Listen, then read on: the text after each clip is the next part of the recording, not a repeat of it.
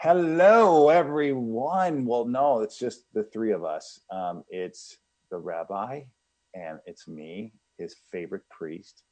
And then we also have a man with a beautiful beard, and that is Todd Porter. So Reverend Matthew Durbin, what the heck are we talking about today? Because I am just still staring at your hair. I think we're looking at uh, ways in communities and throughout our own culture and our own society where we're able to use ways of communication that are uh, not threatening, that are informative, that really empower people to listen to one another and see people where they are, as as as you rightfully quote, uh, panim al panim, face to face, to actually have these difficult conversations with the acknowledgement that um, my voice is valid and my my voice is my voice is needed to be heard. So then we're looking at nonviolent ways of communication. And I, yeah, and I think nonviolent communication, we're going to find out from, from our guest here, Todd Porter, it's it, this, this is communication that's not meant, I'm not going into this to try to change you or try to win this argument. I'm going in to try to hear you and understand you and really, really make a connection with you. Um, because you think about all those really weird conversations where the opposite happened. I'm like, well, I'm just going to put that person in that category. We're not going to be able to go deep because we have some pretty severe disagreements, and now there's division, right? Maybe a slight one, right? But they're kind of weird, so let's not go there. Um, we don't want that to happen. As people of faith, we are just always trying to explore this the great relationship that God gives us with one another and with Him, um, and and how do we remove these barriers? And so that does that mean we just don't talk about hot topics? We don't talk about race. We don't talk about politics. We don't talk about healthcare. We don't talk about the wall, whatever. Um, or, or can we? And love one another through it, and, and really hear one another. Um, so we will have, we will have, Reverend, not Reverend Todd Porter, but he is revered, um, and he's very reverend, um, Mister Todd Porter. So Todd, uh, you just flew in via Zoom here to a priest and a rabbi. Are you ready to rock and roll for this podcast? Yeah, let's do it, man. Um, re- uh, I keep on want to call you Reverend just because you're just so reverent. Um, so, so Todd is um, a member of the United States Christian Leadership Organization. He's also a an incredible musician. Um, I don't know if he's incredible, but I'm assuming he does because he has a lot of amazing equipment behind him, and you're either just a poser or you really know what you're doing with all that equipment, because I doubt his family would allow him to invest that much money in equipment if he wasn't using it well. Um, that's all for another podcast. This one is all about nonviolent communication, and we look forward to blast off in five, four, three, two. All right, guys, let's have some fun. One. Here we go. A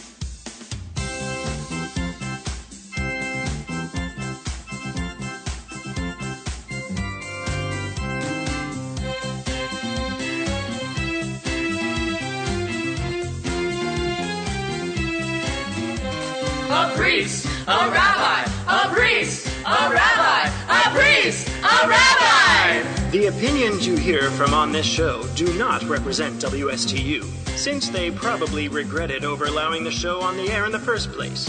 Nor do they represent Temple Beth Chayim or Saint Mary's Episcopal Church, since they also wonder what the heck they did when they called these two men to lead their respective congregations.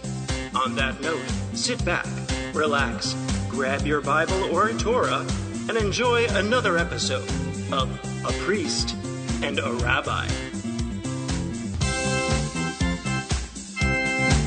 All right, all right, all right. Good morning, everybody out there in Stuart, Florida. This is your favorite Episcopal priest, maybe? Uh, this is Father Christian here at A Priest and a Rabbi, and next to me is always the most dashing Richard Gere-esque rabbi you have seen this side of the Jordan River. He is dashing, he is beautiful, but he is married, ladies. His name is Rabbi Matthew Durbin over at Temple Beth Chayim. I'm over at Saint Mary's Episcopal Church. Together we make A Priest and a Rabbi, and we are so happy to be here with you on fourteen fifty A M. You can call in to ask us things. What is your biggest question for this Judeo-Christian power couple that we've seen out there uh, by calling seven seven two, two two zero, nine seven eight eight. seven seven two, two two zero, nine seven eight eight. Our wonderful producer, Evan seven eight nine, will pick up the phone, and he will sit there, and he will also pray with you, and then um, he will uh, direct your call. So today,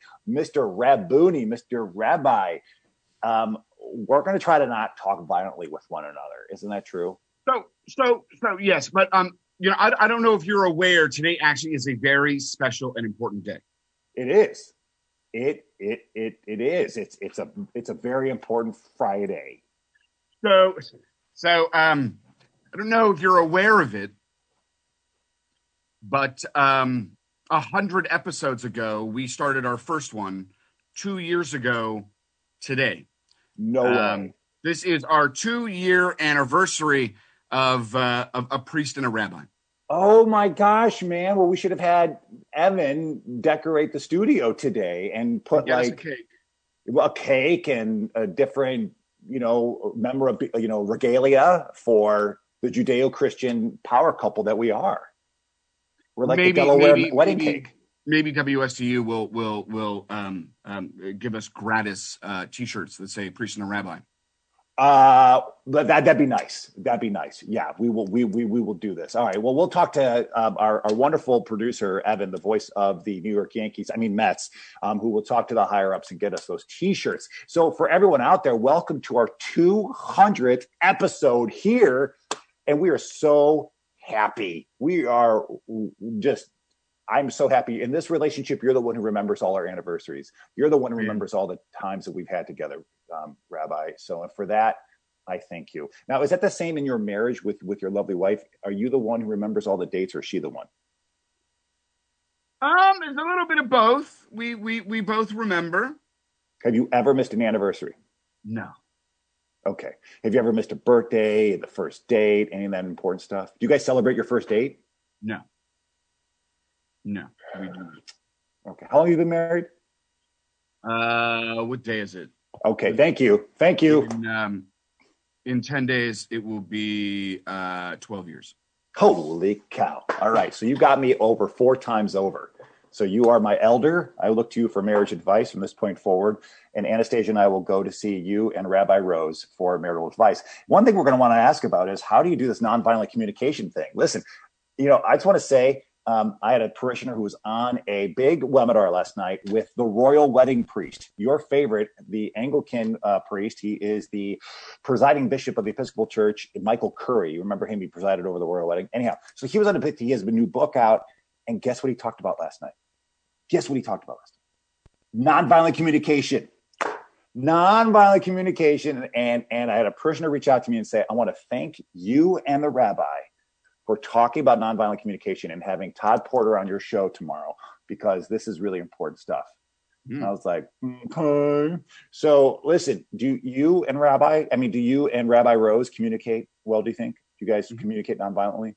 Yep. Uh, has she ever thrown a dish at you? Uh, not a dish. Okay. Car keys, maybe. Parchi, a pair of what? Car keys. Oh, car keys. Okay. Yeah. Okay. I get it. I get it. All right. Well, so all this to say is we got the, we got Todd Porter on. Now, Todd Porter, this is a follow-up to last week's show. Last week's show, we had Todd Porter's partner um, in, in not, I don't want to say in crime, partner in saving the world, um, who is the Reverend Steve Miller from the Christian, uh, the United States Christian Leadership Organization, the U S C L O, um, also referred to as U S C L O. And they, they, their their approach to taking on um, some of the weightiest topics that can really turn violent and verbosity in our country, um, they they are saying, listen, we have a better way of doing this. And uh, two of the keys to that is empathic listening um, and uh, nonviolent communication. Those are the tools. Now, it's the, the the way we do it. It's all through the love that God gives us um, and the love that we have for one another. And that is key. If you don't have love for one another, it just comes crashing down. Um, you see all the different The, the rough ways of communicating that we see online, that we see in debates recently. These are our models that we look to, and all we see is violent communication. And that is the inspiration that goes to our children, it goes to us. It's it's it's bad news bears. Um, so we hope that the church, the temple, the mosque, whomever can be the guide of how do we really truly communicate with compassion and love and understanding.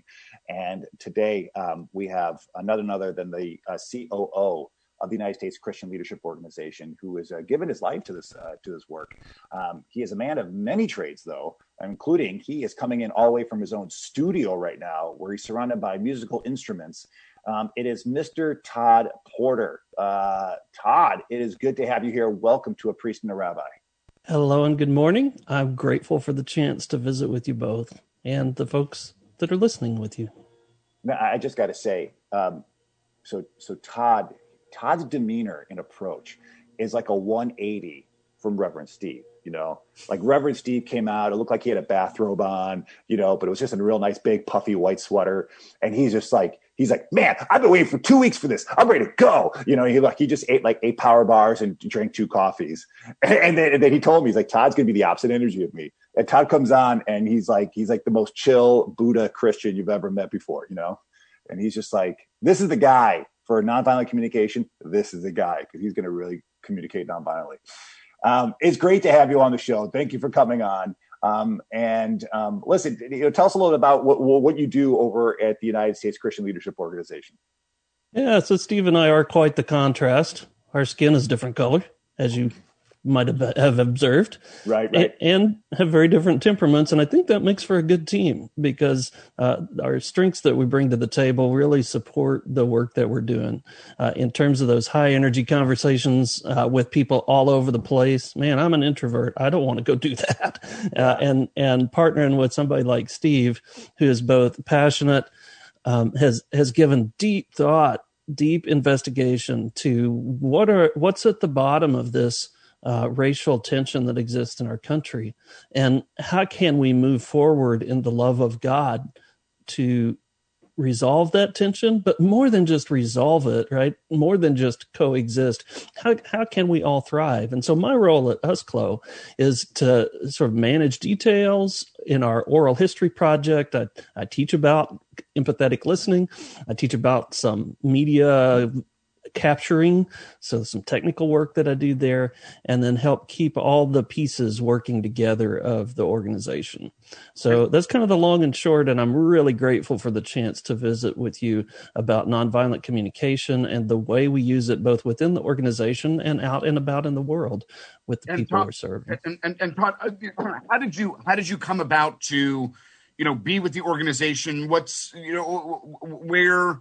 Where has your life taken you to take that step or to, to, you know, to be where you are today? Yeah, thank you, Rabbi. I grew up in Oklahoma. And, uh, you know, when w- growing up, I learned about history like you do in school and her- learned about the civil rights movement in the sixties. And kind of the impression I came away with was, yeah, we did that and it's, it's done and we're all equal now.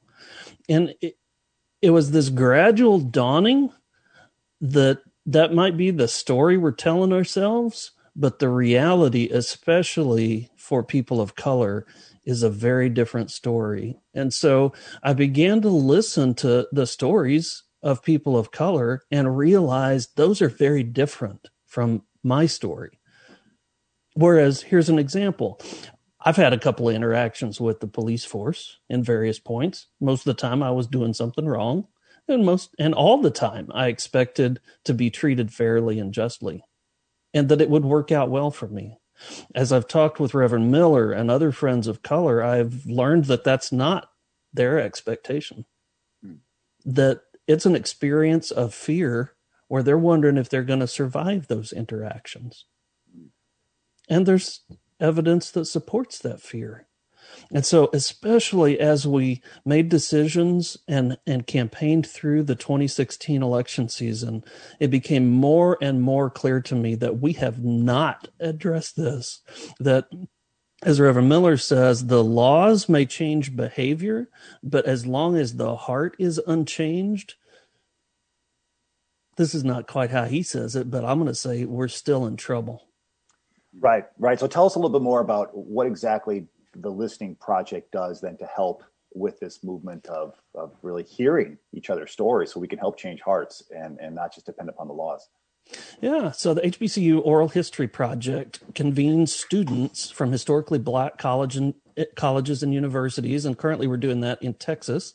So it, there's uh, seven partner organizations, partner H B C Us, as well as uh, Baylor University and their Institute for Oral History and the City University of New York, who uh, convene teams of interviewers. We provide training in empathetic listening using nonviolent communication, uh, so that those students can then gather in a central location. So far, we've done this in the first year in Houston. That was twenty seventeen.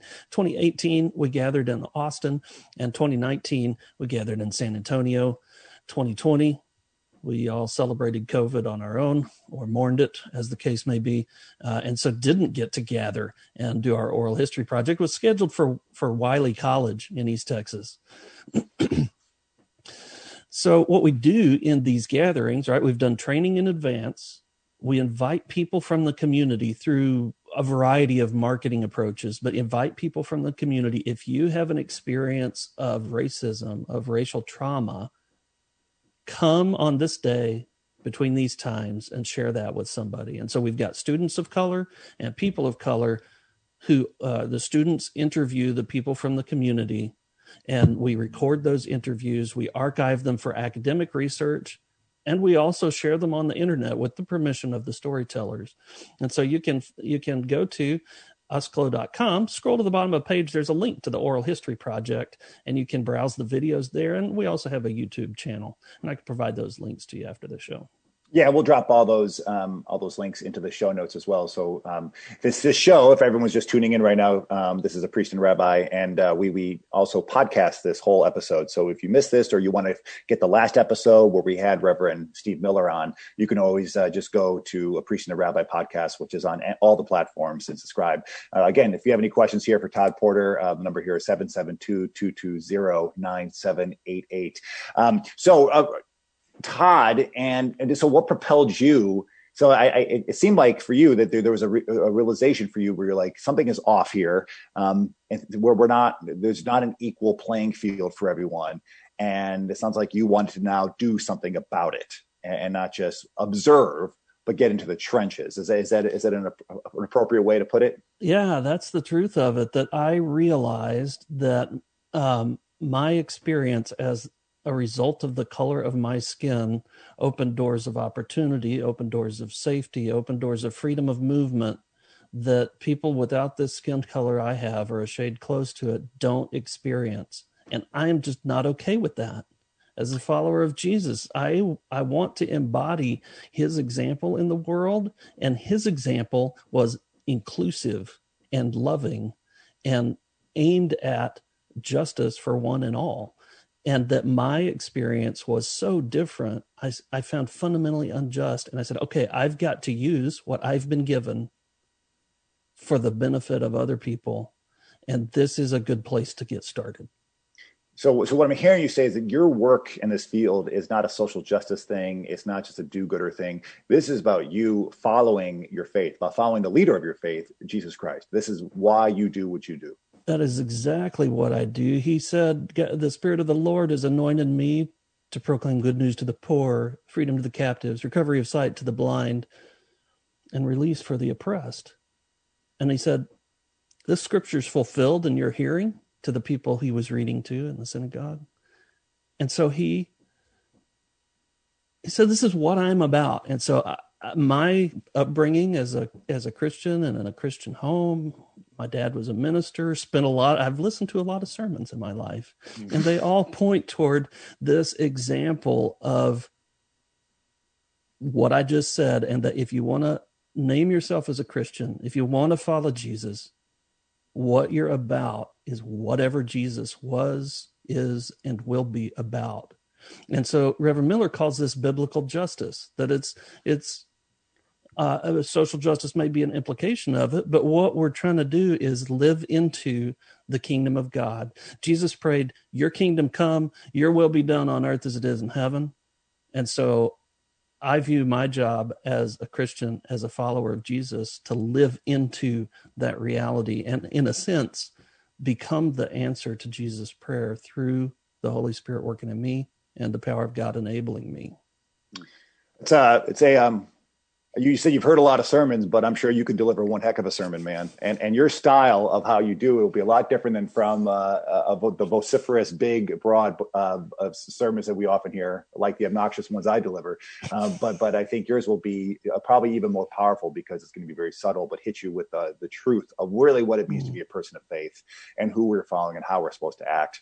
Um, and um, that that's, that's very, very inspiring. So, all right. So Reverend Todd, let, let's, let's get to the meat of this work though. Um, just even some of the words you said before of why you do this um, and talking about the inequalities out there and just inequalities in, let's say, our country right here because of the color of skin, that, uh, that right there is going to butt up against some pushback. I mean, not, I don't think everyone is going to agree with you. And I think we've seen that recently where um, uh, folks would be like, I, I just, I'm sorry. I just don't see the inequalities. I mean, well, we're at a place now where if you can just work hard and play, you know, do, do, you know, get a job, um, you know, save money, um, get married, um, and, uh, and, and get back to the community and just work hard, you, you can do it. And there's no more reason for playing a victim card or trying to get a, a hand up. And, and, um, and so it's, t- it's time for everyone to take responsibility for themselves.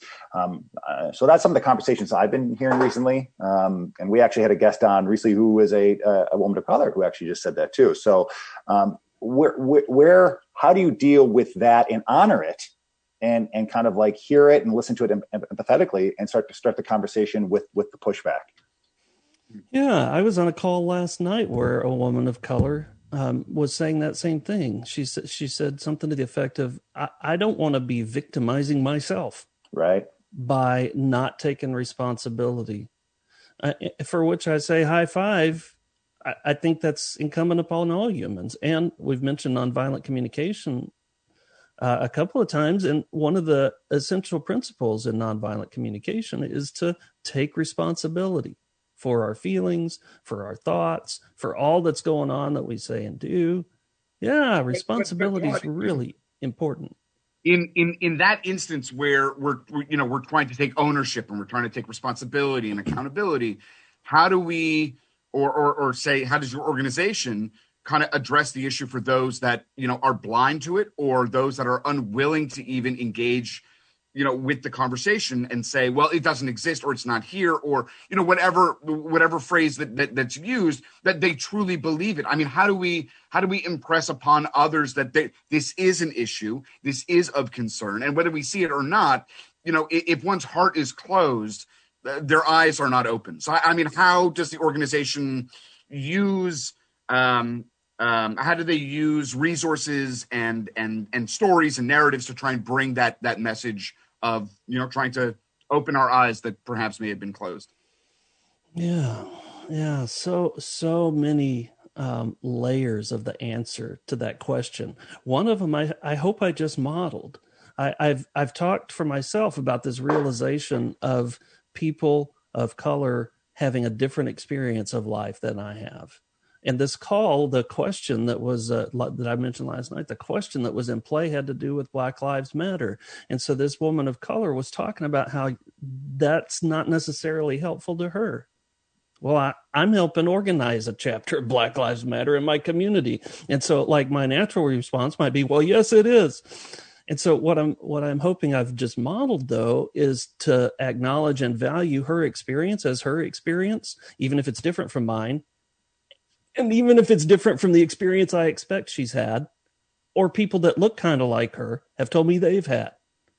And so this this idea of sort of beginning to listen to one another starts with an acknowledgement that we all bring different D N A, different life experience, different temperaments, different talents, different gifts to the table. And when we open ourselves to whatever another person has to share and give them the freedom in our conversation even to share whatever their experience is, whatever their perspective is, whatever their thoughts and feelings are, that that can lead us toward the needs that we all have and the willingness we have to meet those needs in whatever different way we might be able to. Because th- this kind of again, to nonviolent communication and the work we're doing at U S C L O, I, I realize that's the central point of your question is, well, what is U S C L O doing to enact and embody this? The Oral History Project served this by gathering these stories that people that look like me can sit down and, and watch the, and listen to stories of people who are different from us and practice our own empathy in a way that is, you know, me and my computer. I don't have to raise my objections to the person telling this story. I can just sit here and be open to it. I can talk myself through, well, surely that didn't happen. Or, you know, all those objections, I have them too. I have them too, because I was raised in this same culture. The one, the one that I learned, uh, this was all settled in the sixties. Why are we still talking about this? Right? That was the message I came away from my education with.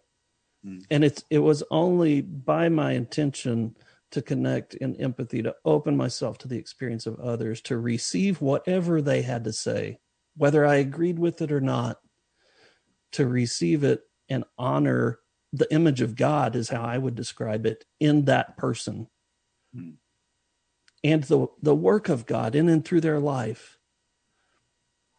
Um, those pieces are woven into the fabric of the work we're doing at U S C L O, whether it's with the H B C U Oral History Project or the work we're doing to network um, churches to be able to advocate together for um, the health, healing, and wholeness of people of color in the United States.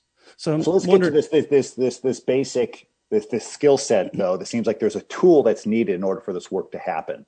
Um, and, th- and that tool is uh, nonviolent communication, right? So that's so so when you start working, if you can't, if you went over to Temple Beth Chayim and started working with Rabbi and his team and the folks, um, for, for one of the, one of the main tools you would want them to either prep or start doing is to actually work. Uh, would you give them and say, start reading Marshall Rosenberg's book and start studying nonviolent communication? Yeah, in whatever sphere I'm working in, that's uh, kind of where I want to start. It's it, because I found that book to be so powerful and transformative for myself. And um, the the process he lays out, really the consistent practice of it is a shift in mindset, because we are so inclined to judge everything, right? And so separating our judgments from our observations is kind of the first thing he says that will make us more connective. And let's talk about our observations and leave my judgments aside. So if I want to talk about your hair, I might observe that that you have some really beautiful hair, but not as beautiful as Rabbi. Yeah, I second that. Yeah. Well, that's a judgment. That. Oh, okay. That's a judgment, because beautiful is subjective, right? We could disagree about our context of, of about the meaning of beautiful.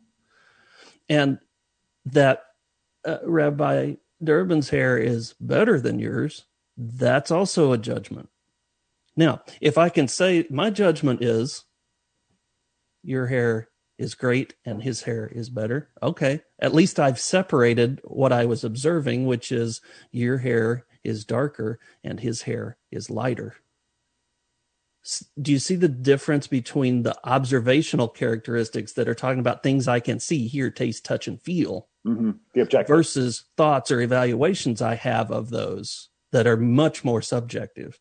And it's those subjective things, ugly, beautiful, stylish, I don't know what the opposite of stylish is. Uh, all of these judgments and dichotomies we can we can uh, bring to bear on each other. That's the first step, is can we separate those judgments from our observations? And you know what? We're we're made, we're designed to be able to make judgments. Mm. But it's one of those, with great power comes great responsibility, right? Are you going to use that for good or evil? Are you, are you going to use it to say, I'm better than you? Are you going to use it to say, I deserve freedom and you deserve incarceration? Maybe you do, but let's let's start the conversation with, what do we observe? All right, this is this is good stuff. We're gonna we're at, we're on the uh, on air right now with Todd Porter, C O O of the United States Christian Leadership um, Organization.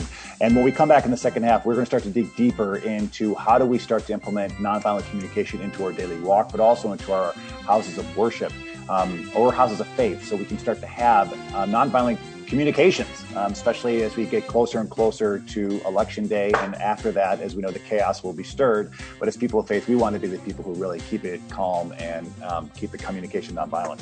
Um, so we were going to take a quick break to hear from everyone who helps keep the lights on here and uh, and, and the, the clock and Rabbi's hair. Um, so all that will be coming back in the second half. Stick around here on A Priest and a Rabbi.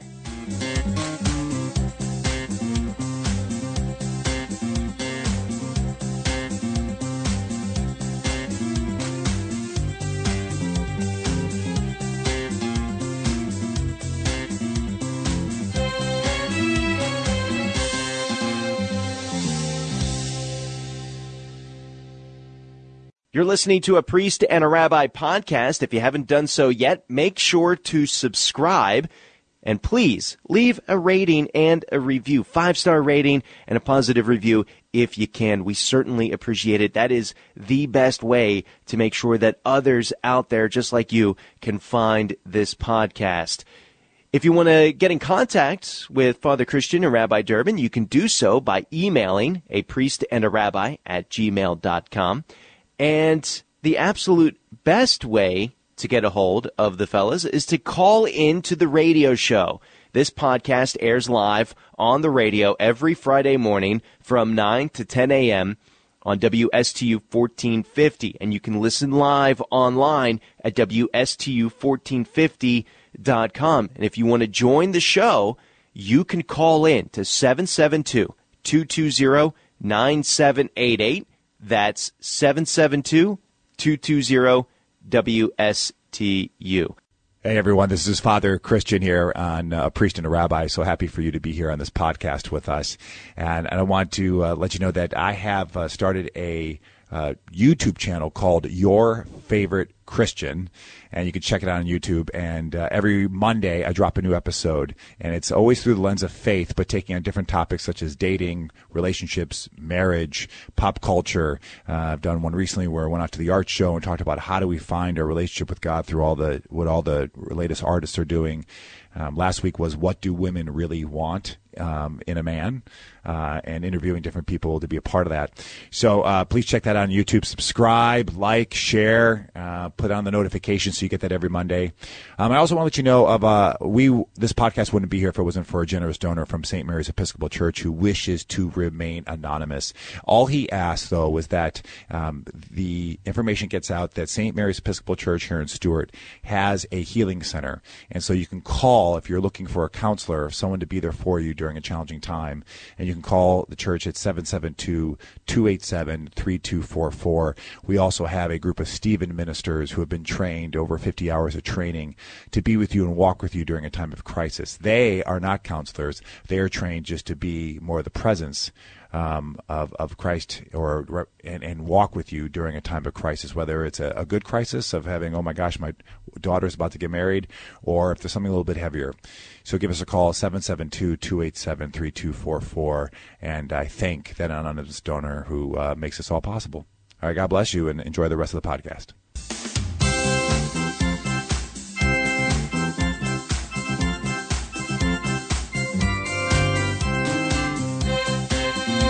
Welcome back, welcome back, bienvenidos a la estación de radio for A Priest and a Rabbi, un sacerdote, un rabbi. Uh, this is Father Christian over at Saint Mary's Episcopal Church here in Stewart, Florida, and you're welcome back to the second half. Um, next to me is the most handsome, debonair uh, rabbi this side of the Jordan River. It is Rabbi, what's your name again? Matthew Durbin over at Temple Beth Chayim, and with us is a dashing, probably wins the best beard contest that we have going on right now at the station. Um, it is Todd Porter from the United States Christian Leadership Organization. Uh, we are talking about nonviolent communication and just the importance of that right now in, in, in any gathering that we have right now um, in the United States. But really, since this is a Judeo-Christian uh, show, the importance of us as people of faith to be modeling it and doing the work and the walk. And the walk. So, uh, you know, You know, Todd, uh, if I imagine this all sounds great, let's communicate non-violently. Yes, if we could do that, that'd be amazing. You know, what what is really the first stumbling block that pops up? You know, that people where, where do we start to fail immediately in this? Is it just emotionalism, or What do you see with, with folks who are excited to do this work, and then you start working with them? You're like, ah, ah, ah, ah, ah, ah. Um, where, where, where do we start to trip up? Yeah, it's really hard to do. It's easy to explain, but it's hard to do. And part of what makes it hard is, again, back to our design as humans, like the way we're made. We, we have a system that's designed into our physiology that reacts to threats and preserves life. Mm. It's great if you're in the jungle and encounter a tiger or a bear. I guess bears don't live in the jungle. They're in the woods. In the jungle or the woods with whatever creatures live there that might like to eat you, and you encounter them, that system that produces an immediate response of fight, flight, or freeze. Oh, it's so helpful because you'd like to live. One of the challenges we face in the society we're in, I don't know about you guys, you're in Florida, alligators, I suppose, might be a threat there. Here in... Pythons. Yeah, yeah, got to look out for the pythons. So in suburban Dallas-Fort Worth, Texas, there's just not a lot of those kind of predators. But there are a lot of things I disagree with. There are a lot of people who have perspectives different than mine. And it turns out that encountering those things triggers that same physiological response. And so the biggest challenge we face, I'm not even going to say it's people being overly emotional. Part of nonviolent communication is to accept all our emotions as they are and to receive them as they are and to acknowledge that there's a gift in there somewhere if I can find it. And also to realize those emotions are pointing to needs that I have that are met or unmet. And so when I'm feeling hangry, for example, perhaps some food is what that emotion is pointing me toward, right? And it's really easy for us to grasp this business of food, air, and water that every human being needs.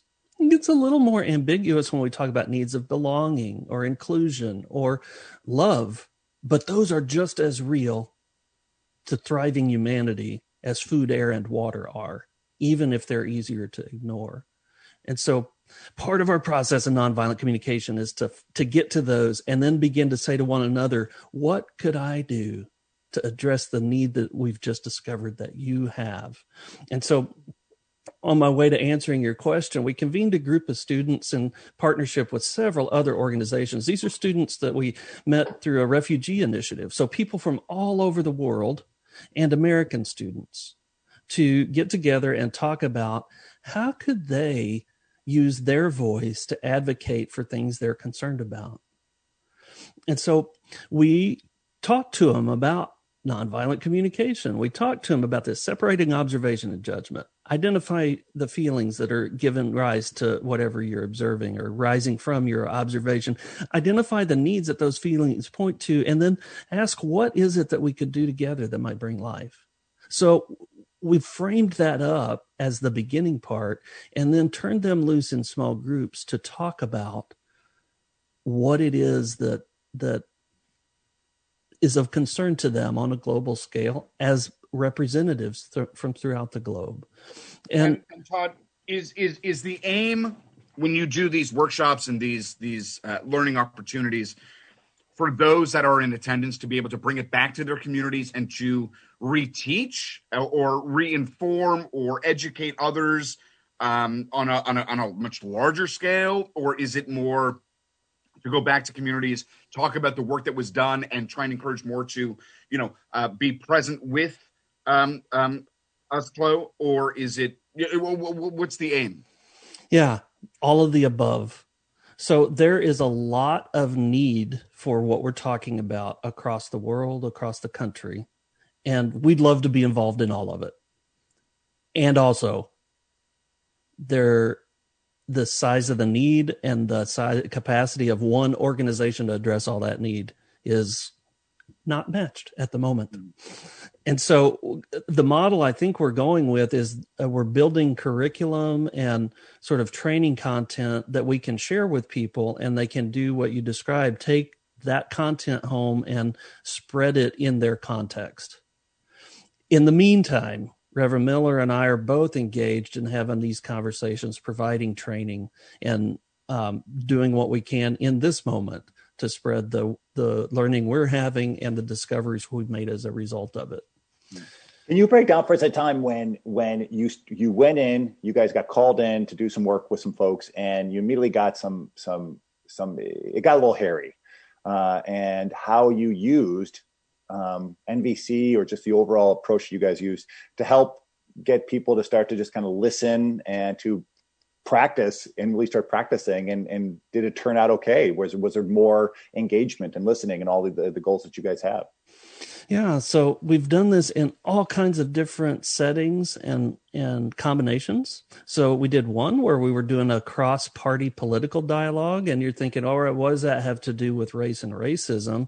My my conviction is that the practice of nonviolent communication in any difference of opinion, difference of experience, and any difference gives you a tool and an experience and a practice when you encounter a similarly escalating conversation to draw from and show up to in ways that bring life. So, uh, you know, we're, we're talking about the work of U S C L O and, and healing racism. And this is a little bit different example, but it's one where we were talking about a variety of really hot button political issues. And in this conversation convened representatives from both Um, liberal and conservative perspectives, mm-hmm. and created a listening model where you just kind of rotated who's speaking and who's listening, and practiced this reflective listening of, okay, I hear what you're saying. Is this right? Did I hear it right? That's kind of an observational skill. Mm-hmm. And then it sounds like you're feeling um, angry about this scenario. And, and by the way, I, you know, you talked earlier about, I have a fairly peaceful sort of way of showing up to things. This was not that. This was oh. over, you know, people get really escalated about, about these topics, right? Sure. And I can too. And so uh, as we do, having somebody listening that will acknowledge, you seem really frustrated. This sounds like it's out of control for you. This sounds like um, you're experiencing something right now in this moment, even as you're talking about it, that's really painful. So being able to call attention to that. But one of the things I've learned is that we don't f- fully experience our emotion till we've shared it with somebody else. Mm-hmm. And so when Reverend Miller talks about how sharing stories, stories brings healing to the sharer, that's the dynamic he's observing. All right. So we're having these really escalated emotional conversations in iterations, right? So we're doing this for maybe uh, three three hours or so that we did this. And and what I can tell you is it didn't like um, make them any more, uh, any easier. Didn't make them easier, right? It didn't automatically like, oh, everybody calm down. But the objective is not for us to calm down. It's for us to experience whatever emotions we're experiencing. And how does that help when we, I mean, I, I like that quote that uh, we, we haven't really experienced our emotion unless we share it, right? But how does that help in a situation that for, for this, for N V C, for nonviolent communication, if we can hear, do, do we form more empathy, or what, what's the, what's, what's the hope, hopeful outcome of that? Yeah. So one of the things that happens is a, is an expression of empathy to the person who's experiencing s- suffering. So Rosenberg frames these emotions. We, we often call them positive and negative, right? So maybe joy and anger we could take as, uh, you know, one we enjoy and one we don't enjoy, because positive and negative are judgments of those, right? And we, mm. we'd like to avoid judging them. We'd like to just experience them. The the key for nonviolent communication is that those are, are messages about needs.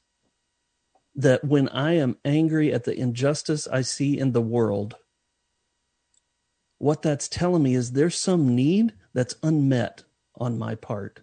And for me, in so many cases with respect to race, it's a need or a value of equity and fairness.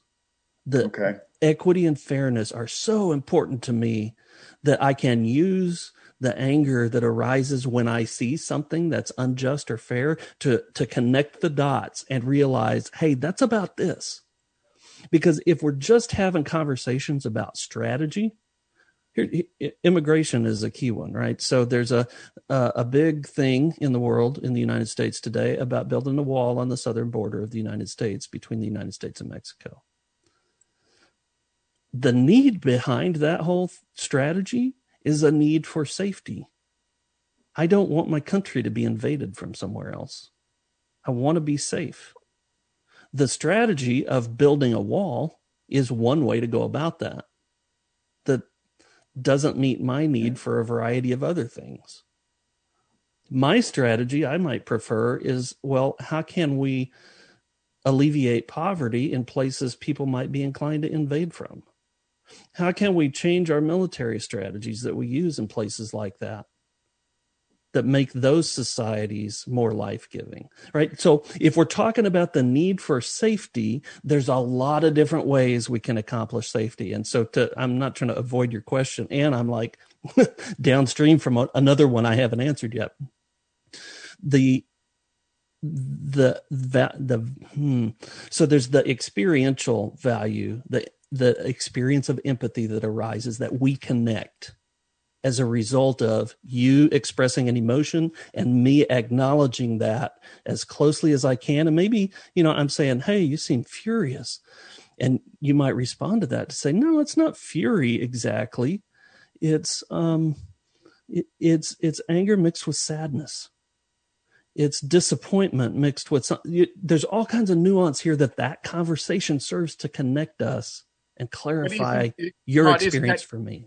Isn't that isn't that isn't that the message in and of itself, is to recognize what that emotion is and to be able to address it and to be able to really unpack it, as opposed to just leaving it at the surface level, not really going, you know, beyond the level of the surface, going deep to really have that reconciliation or that that that awareness and that acknowledgement that, you know, that there is some pain or some suffering or some, you know, underlying um larger larger issue. Yes, exactly. That that these negative emotion negative emotions Are are expressions of suffering, just as positive emotions. We're taking some verbal shortcuts here that aren't consistently nonviolent, but for the sake of time, I'm going to use, and and we'll sort them out later if we need to.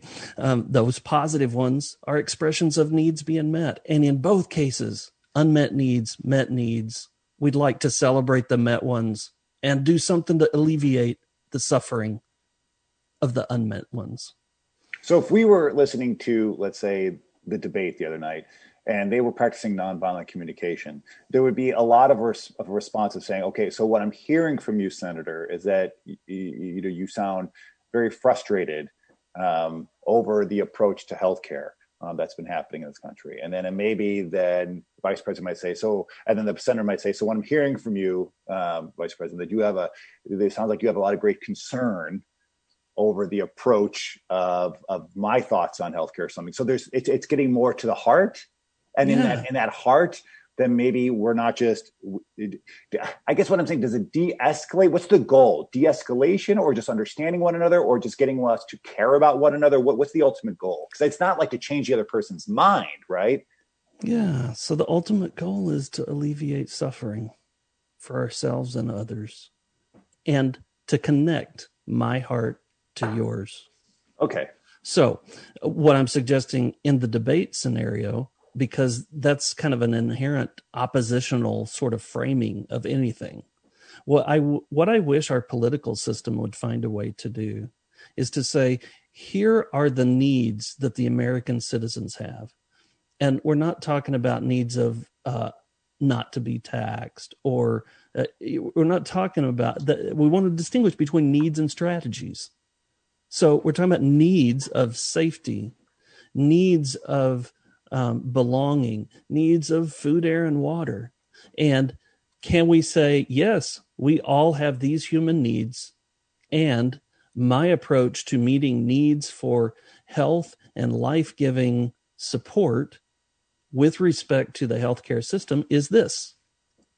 And my oppo- my opponent, if you will, or my partner in this conversation, might be a more healthy way to view it.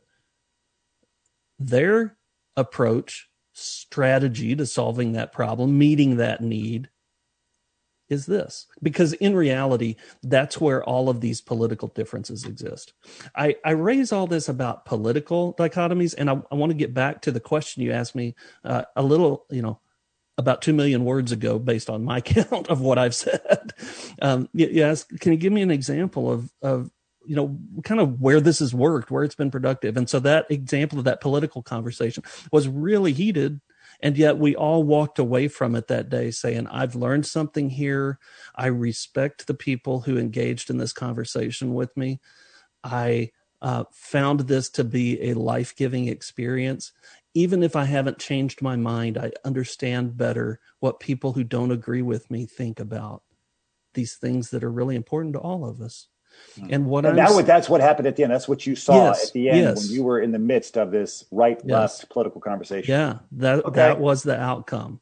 And having those so it's about relationship. It is about relationship and connective relationship, because the alternative is things like we saw on the recent debates and in our political system across the board, which is people just yelling at each other and disagreeing. And I don't know about y'all, that feels counterproductive to me. It is yeah. counterproductive. It's not meeting my need for connection among myself and the people trying to govern our country. So, so this is that. Now, when that happens and you had this right left and you got people to really hear one another and there was, it was much more relational. Um, then is, is your work done as sort of like the N V C moderators, or do you then as a, as a group, do you, do you just try to continue to guide? I mean, I don't know if that was a one and done thing, but if you're working with like a church, so let's say you came into my church where, you know, we, sometimes we're a purple congregation, we probably more red, uh, but we still have, we have strong voices on, on, on both sides. So this is something that you continually, it's like, it's like a, a gym that you have to go to and just constantly just invite to keep, let's keep on doing our bicep curls of N B C kind of thing. Yeah. The Center for Nonviolent Communication calls their folks that they sort of turn loose in the world to teach this on a, a really deep level. They call them trainers. And kind of my understanding of that is that's exactly the sense of like, no, your your trainer at the gym is not there to tell you right and wrong and what to do. They're there to coach you through growth. And so how long those relationships look like? Well, so I'm in a group that's been meeting over a year. That's a, a nonviolent communication practice group. So every Monday night, this group convenes and we find something to talk about to be nonviolent with one another. And so it, it's really, you know, we have hosted events as U S C L O. The ideal case, though, is you've got ongoing length of time, because these habits of judgment, of suppressing our feelings rather than expressing them. I mean, how many times has, has somebody said, uh, this is the workplace, you leave your feelings at the door? Okay. Yeah. I've taught this in corporate context as well, because we're whole humans and you can say that all you want. Feelings follow people in. Yeah. And trying to bury them is counterproductive, unhealthy for the people, and destructive to the organization. There's lots of business literature about this. I don't want to dig into that at the moment because I don't want to distract any further from our application of this to dealing with anti-racism and racism. So, so it, one key that for we can, we can, um, take from this is, so, I mean, one tool we really want to pick up is actually to go out and get Rosenberg's book, right? I, I recommend it highly. Yeah. To, and, and then to practice, and certainly U S C L O is available. I'm available to help with that in whatever way suitable. All of our stuff has migrated online, like we're having this conversation, opens up a lot of doors. And even these nonviolent communication practice groups, you think, uh, you know, it, it, folks that participate in them in, per- in person wonder, oh, can you even do that online? Can you even make emotional connection online? And it right. works. So you have done this. So if there's someone yes. out there listening to this show or to this podcast, uh, and by the way, this is Todd Porter from the United States uh, United States Christian Leadership Organization talking about nonviolent communication. If there is someone out there, though, they would, in in, in their congregation, you know, um, is experiencing, and I I'm, I'm just got a, a rector from a big big church just reached out to me and said, listen, I cannot talk about white privilege in my congregation. I cannot talk about even racial reconciliation. It's just people, the heebie-jeebies. They're just like, listen, I had to do that in corporate America. I had to do anti-racist workshops, or um, I'm not going to pick up and, and read Growing Up White or, or whatever. That that's, that stuff just, it, it's going to, everyone's going to get really irritated, or they're not going to show up. They're just not going to show up. Yeah. So, you know, my, my hope is that that the folks can say, but we can get together right now and we could talk about nonviolent communication. That sounds like a pretty cool buzzword. That's just like, well, I want more of that. And we can talk about empathic listening, and and then maybe, but I don't want to do a bait and switch that we start doing that and then say, now we're going to talk about race, surprise. And people are like, wait, what? That's not what I showed but isn't up for. It, isn't it, isn't it on how you, how you frame it, how you discuss it, how you, you know, bring it out, you know, almost giving it a, like a little teaser in some way um, that ad- addresses the issue. But I, I, I mean, I think, I think part of the challenge too, is how do we get people, how do we get people moved by it to be able to, you know, from praxis to practice, you know, how do we, how do we really bring that forward? Isn't yeah. praxis mean practice? I don't think so. Okay. Praxis means versus practice. practice. One is the intent, the other is the work itself. Oh, okay. I was trying to, I'm, I'm expressing that I'm, I'm hearing you say something different than, than me. And I feel that it's different. Yeah, but you, but that's no, no, no, no, no. You may say I'm listening to you, but me as as as you know, if I was a person of color or I was a person that was was really challenged by the situation, how do I know that you're really listening to me, or you're just placating by going, no, no, no, no, no, Father Anderson, I I, I do hear you. Well, I want to be obvious, and that's why we need Todd Porter there. Yeah, the best way to find out if you've heard somebody is to tell them what you heard and ask them, "Is this what you meant?" Mm. Yeah, that, that works in marriage too.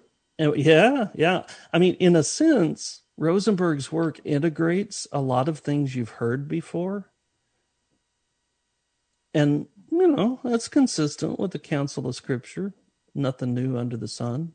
That's right. Thing. Todd, this this is. Um, Really great work. And we're near the end of the show here. How do people find more of you? We're going to put your stuff in the show notes so anyone who's listening right now can, can do it. But they, it sounds like the best thing you can do is go to U S C L O dot org? Com. It's dot com. com. It's a great so you, place to start. U S C L O dot com. And you can go on there and you can read more about it. You can reach out to Todd or to Reverend Steve. Um, and so if you want to do more of this work and then pick up Nonviolent Communication by Rosenberg, And and start there and start just uh, playing around with this. And these guys are awesome. I will tell you, I'm in communication with them. We'd love for to have them to come out to Saint Mary's at some point. Uh, they're guiding us and leading us. So um, listen, if you, if you just tuned in, check out the podcast. This is important work for us to do as people of faith. We need to be the models of this. Todd, thank you so much for showing up on this show. God bless you, my brother. And we hope to see you here very soon. All right. And also you. Thank you. All right. Peace.